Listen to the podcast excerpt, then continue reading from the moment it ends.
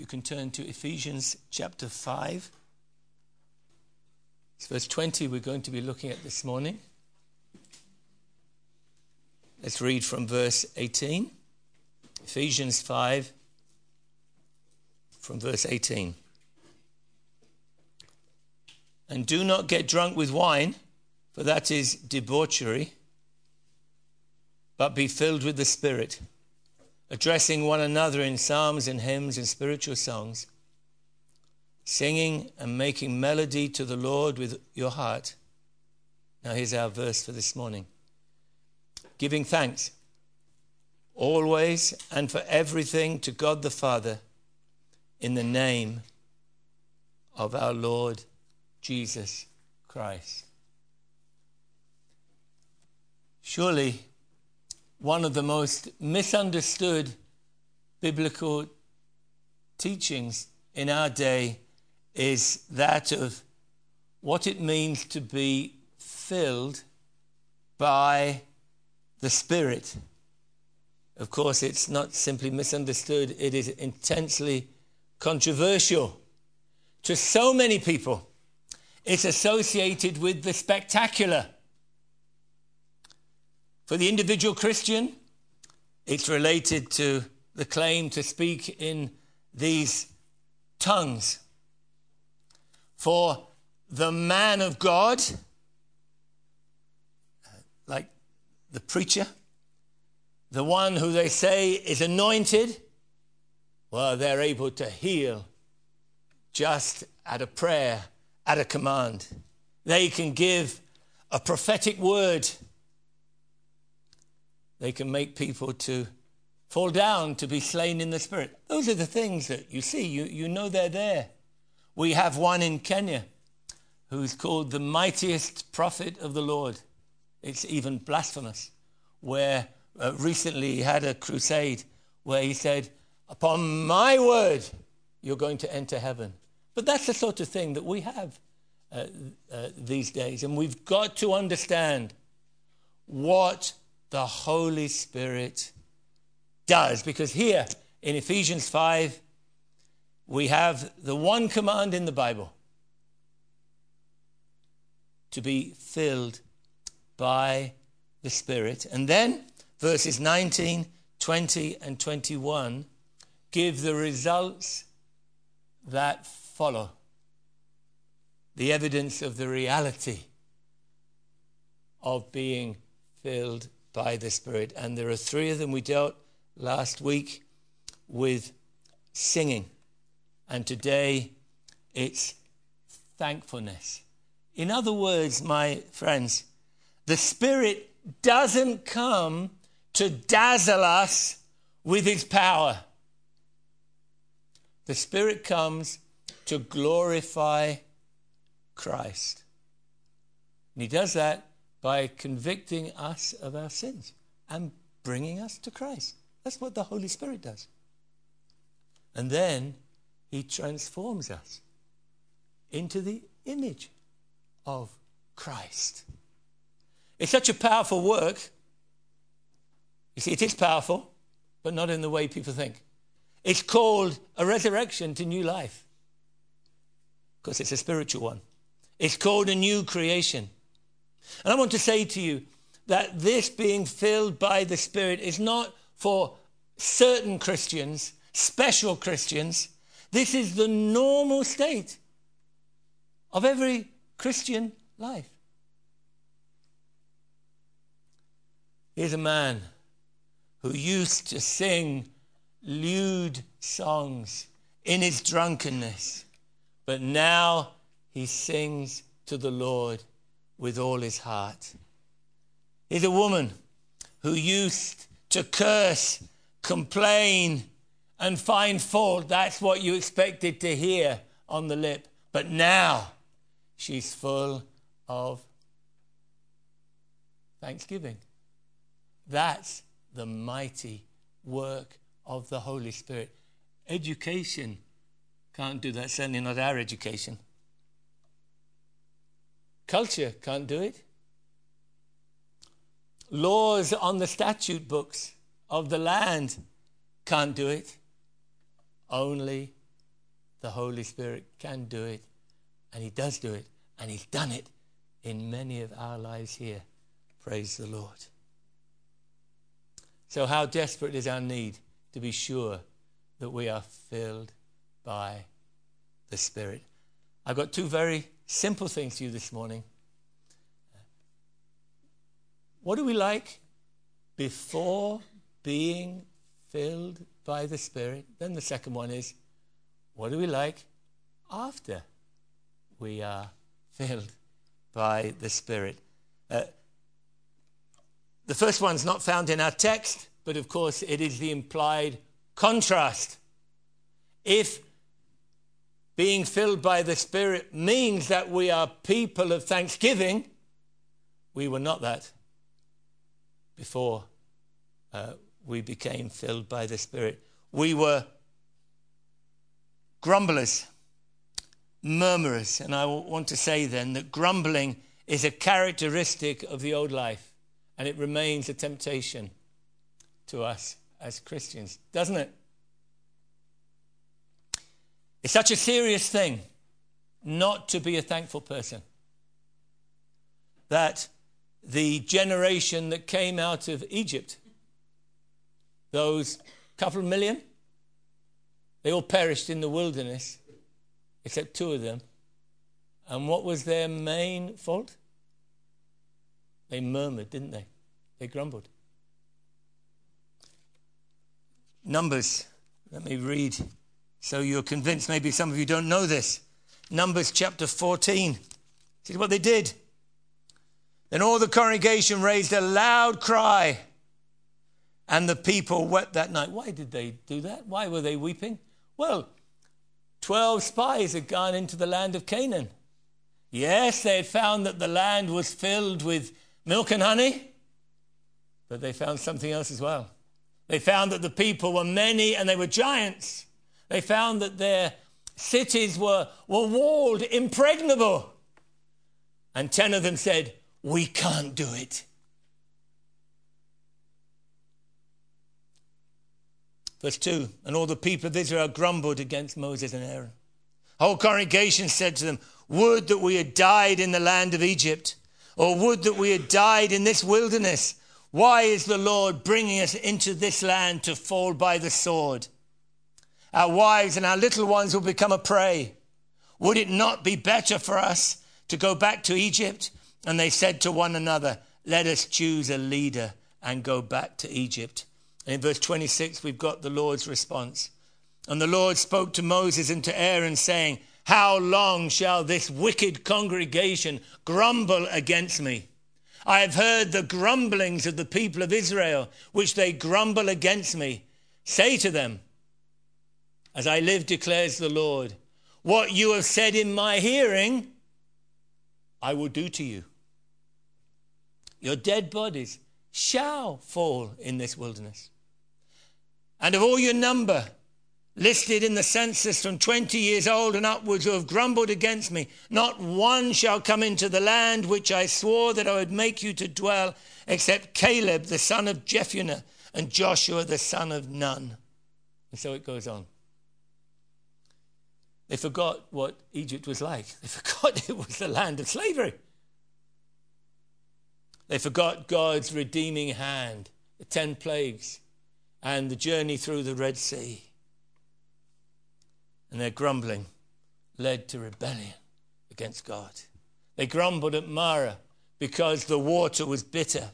They grumbled when they got hungry in the wilderness and there was no food. They grumbled at Rephidim when there was no water. They grumbled because Aaron was the priest. Some of them thought we should be priests along with him. And then they grumbled when God judged the grumblers. They were a grumbling, murmuring, discontented people. They were dissatisfied with God's providences because often God's providences are not pleasant, are they? There are difficulties along the way. There's grumbling because of the leaders God appointed. And grumbling because God deals harshly with those who show no faith. In the New Testament, the Pharisees and the scribes, they grumbled because Jesus ate with tax collectors and sinners. Luke 15, 2 and 19, 7. Jesus told a story of workers in the vineyard who grumbled because although they got the denarius they were promised at the beginning of the day, the master gave the same wage, the denarius, to those who only worked the last hour. And they grumbled. They said it's not fair. The Greeks grumbled because their widows were being neglected. Grumbling is there, there are records of it in the scriptures. The kindness being shown to the undeserving, the tax collectors and sinners, the people who've just come, although they've been waiting the whole day, they've only been employed for an hour. Others don't appreciate the kindness shown to them. The unfairness in administration. It's the complaining spirit that is wrong. It's not wrong to address the issue of justice. It wasn't wrong for uh, it to be brought to the apostles that widows were being neglected, but it was the complaining spirit that was wrong. Philippians 2:14 do all things without murmuring or questioning. 1 Peter 4:9 show hospitality without grumbling. It's quite a pervasive theme in the Bible, isn't it? How easy it is to be a person who always finds something wrong. There is lots of wrong there. But that's not the way I'm to be or you are to be as a Christian. So, secondly, then, and obviously this is our major thing uh, this morning, the result of being filled by the Spirit is that we will be people of thanksgiving. Of course, we show thankfulness primarily with our lips. And it tells us that when the Holy Spirit comes into our life and uh, fills us, then He brings a transformation to every part of our lives and especially to our speaking. I don't think we pay enough attention to that. When I was a young Christian, I read through Proverbs and I was struck by how often the tongue, the mouth, the lips were mentioned. And I found that one out of every three verses, what 33% of the Proverbs, 31 chapters, have to do in some way with speaking. How important it is. Uh, Ephesians 4:25 says, "Therefore, having put away falsehood, let each one of you speak the truth with his neighbor." Verse 29 chapter 4. Let no corrupting talk come out of your mouth, but only such as is good for building up, as fits the occasion. Chapter 5, verse 4. Let there be no filthiness, or foolish talk, or crude joking, which are out of place, but instead let there be. Chapter 5, verse 4 of Ephesians. Let there be thanksgiving. There it is again. Again and again, uh, in this letter to the Ephesian church. Speech and now thanksgiving. In the place of grumbling and murmuring and complaining, that is discontented speech, the Christian is to be characterized by the giving of thanks. And there are four very simple things in verse 20 that uh, speak of this genuine thanksgiving. First of all, it's always giving thanks always. Just as Paul, when he wrote his letters, he says, I'm always giving thanks to God for you. The whole of our lives, always. Daily, always. Whenever we pray, always. Thanksgiving ought to have a part. It doesn't even depend upon new mercies, although they are there every morning, aren't they? If you developed such a physical condition that you needed a life saving operation and you had it and it was successful, I think you would feel forever indebted to the surgeon, the, the medical team, wouldn't you? Would you say, well, after a year, I think I need another life saving operation in order to be thankful? No, you had one. And to forget it would be unkind. My friends, if you're a Christian, you have been saved from something far more serious than physical death. You've been saved from eternal death, from hell, from outer darkness. And that remains true.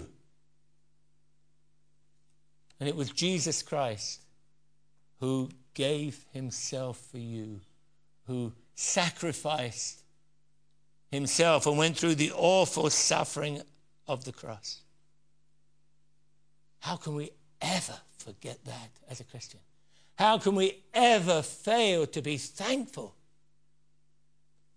And we need to look at our lives. Are we thankful? Are you thankful for Christ and what He's done for you? If not, if it's not a pattern of your life, could it be that you've never experienced the life changing salvation of Jesus Christ? Because if you have, surely you will be thankful. And then the second thing we see about the thanks is not only always, but it's for everything. This is big, isn't it? Always, for everything. I refer to other passages because we need to see that this is not just one passage. 1 Thessalonians 5:18 Give thanks in all circumstances for this is the will of God in Christ Jesus for you. It couldn't be put more strongly, could it? We're to give thanks for food as God's provision. 1 Timothy 4 3 and 4. Paul gave thanks for his safe arrival in Rome. Acts 28, verse 15. There was one of the ten lepers, a Samaritan, only one, who returned to thank the Lord Jesus for his healing. And he's commended. Luke 17, verse 16. Paul thanks God for Christians in Ephesus. Ephesians chapter 1, verse 16. You see, whatever takes place, whatever we have, we recognize it's from God. And we thank Him for it. As a Christian, you have every spiritual blessing in Christ. Ephesians 1, verses 3 to 14. And the opposite of that is so much evil withheld that we deserve. God has poured out blessings on others. Sometimes we find that a bit difficult, don't we? Especially if we're not having the same blessing that they are. He's saving others, He's keeping others, He's using others. God has given us such wonderful promises that we should be thankful for. Just an example Hebrews 13, verse 5. I will never fail you or forsake you. As the song has it, count your blessings, name them one by one, and it will surprise you what the Lord has done. Further, Thanksgiving can be squeezed out of the trials of life. Sometimes only when you crush something that you get the scent. All things work together for good, don't they? You believe that? That's true, then there's something to be uh, thankful for in every circumstance of life. That's what 1 Thessalonians 5:18 said.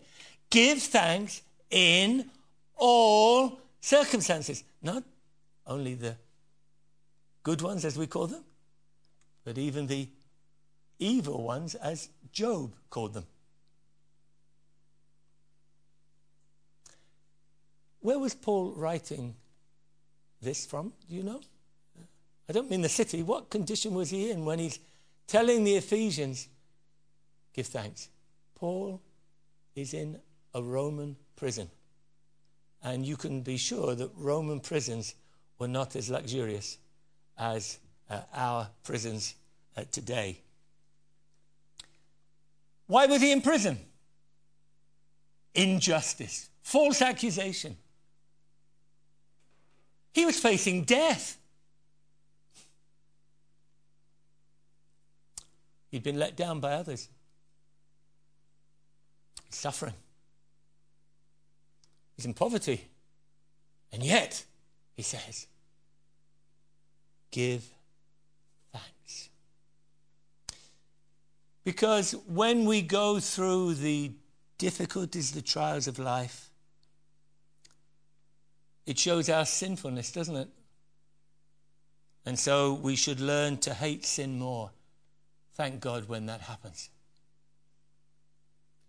Thank God when I'm humbled and I see that I'm not in control of my life, but God is. Trials make me long for glory. Oh, I can thank God for that. Just read Romans 3 3 to 5 and see why Paul rejoices not only in the inheritance he has, but even in the trials that he faces. Romans 5 3 to 5.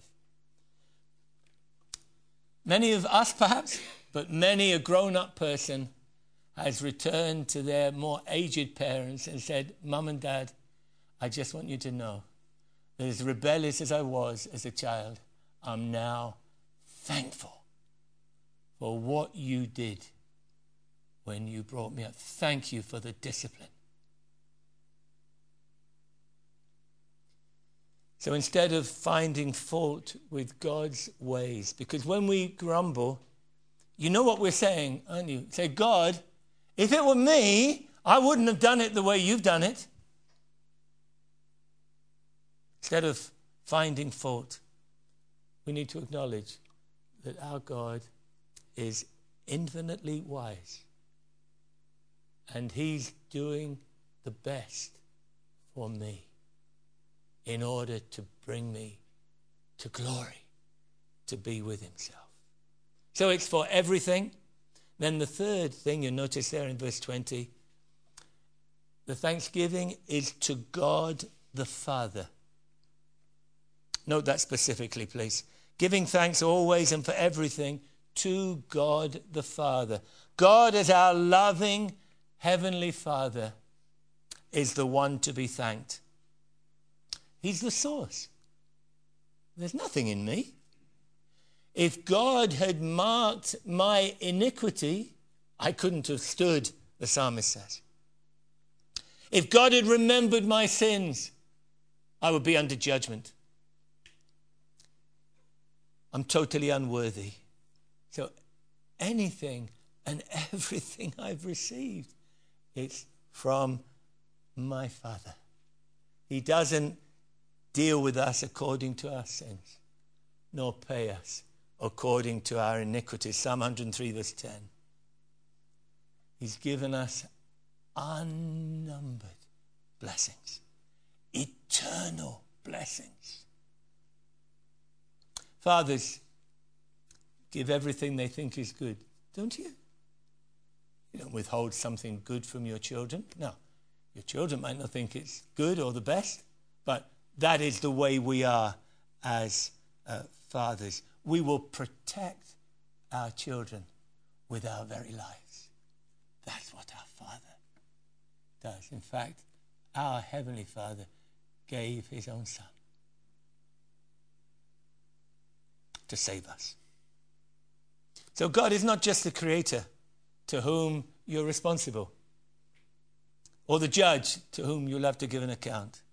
If you're a Christian, God is your Father. And He's acted like that to you, and you've got so much to thank Him for. Now, how is that possible? How is it that God acts to us as a Father? Well, here's the fourth thing, again in verse 20. In the name of our Lord Jesus Christ. May I just point to you again the Trinitarian nature of our faith?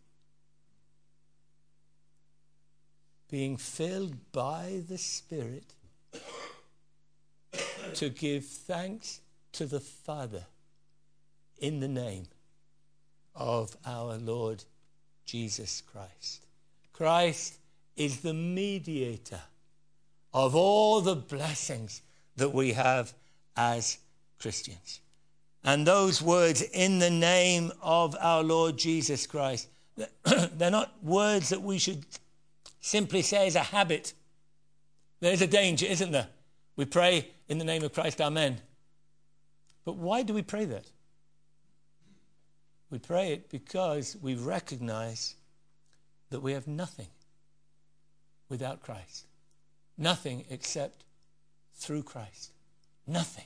Absolutely nothing in terms of spiritual blessings. It's Christ who, by his blood, has cleansed you from all your sin. Even the, the stains of deepest dye, he's washed them white as snow. Christ has reconciled you to God, hasn't he?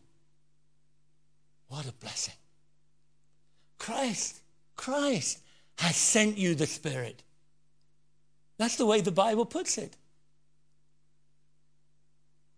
He sent the Spirit into your hearts to cry, Abba, Father, so that you can relate to God as your Father. He's given you the Spirit to prepare you and to fit you for glory.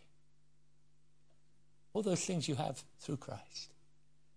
How precious is that name, the Lord Jesus Christ, to us as Christians. It talks about the name of our Lord Jesus Christ.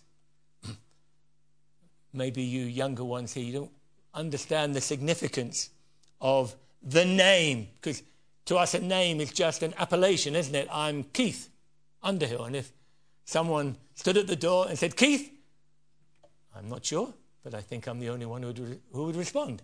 It marks me out. It doesn't tell you anything about me, though, does it? Only that that's the name I was given. But in the Bible, name is very significant. Actually, in Africa, names are significant. Uh, if you're born in the morning, then you have a certain name. If you're born when it's raining, then you have a certain name. And it goes on like that.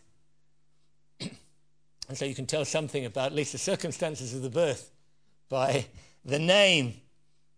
In the Bible, name means the person as they are revealed, and here as they are revealed in the scriptures. To talk about the name of the Lord Jesus Christ, you put in all the content of Lord, Master, Jesus, Savior, Christ, Messiah. That's who He is, that's His name.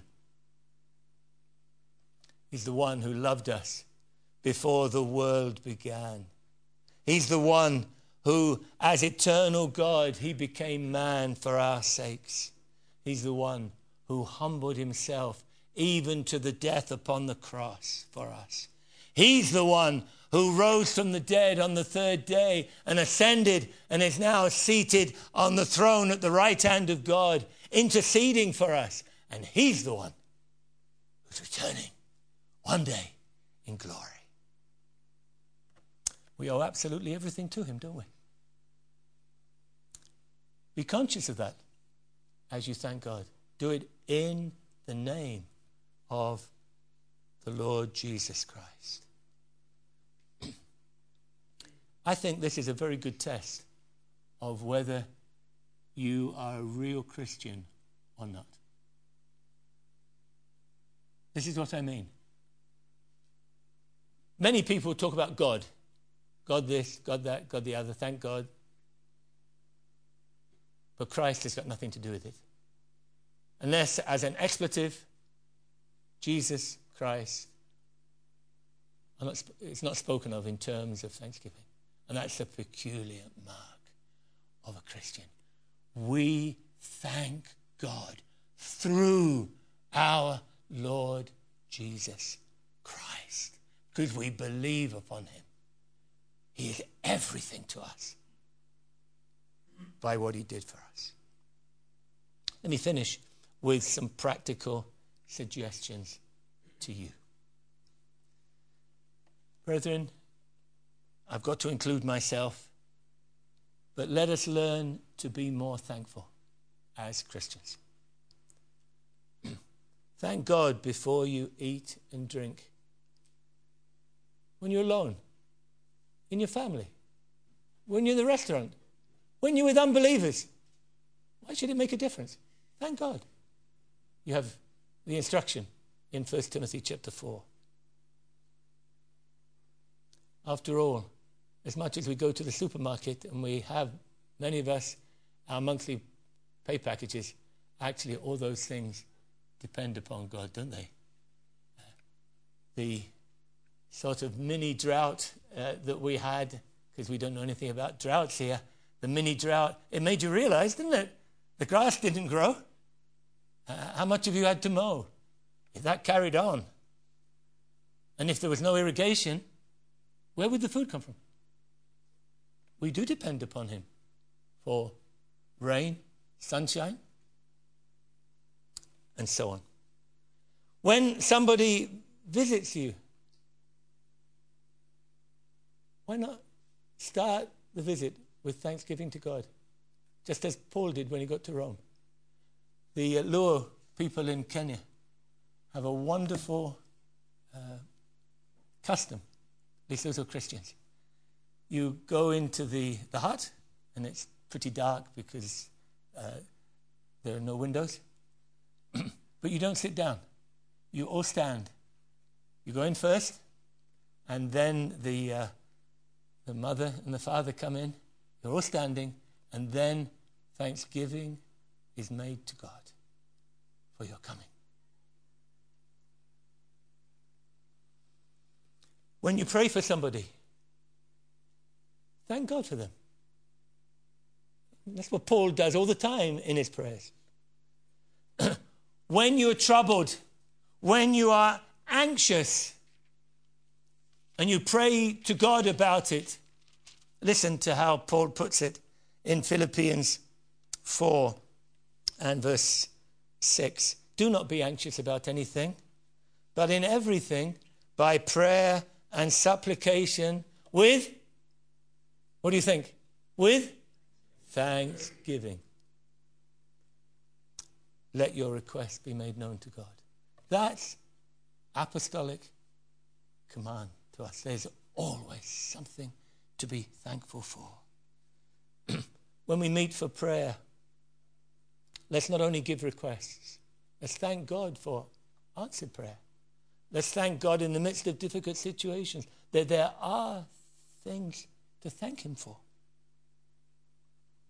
So, what we're learning is this that if we're filled by the Spirit, then the Spirit, among other things, He teaches us to be a thankful people. And He shows us how to do it. I read to you earlier from Colossians chapter 3. In fact, in the English Standard Version, you have thanksgiving three times verse 15, verse 16, and verse 17. Christians are preeminently a thankful people because we have received. That's why we're Christians. Oh, give thanks to the Lord, for he is good, for his steadfast love endures forever. Let's pray. Forgive us, O Lord, that complaining comes so easily to us, whereas thanksgiving we find harder. Have mercy upon us, we who have received and received. Please transform us, Lord, so that even while we notice injustices, situations that need to be changed, that we still might be preeminently thankful as we talk with one another, as we pray together, and as we pray to you. Please hear us, Lord, and bless us by your Holy Spirit. We ask it in the name of Jesus Christ, our Savior. Amen.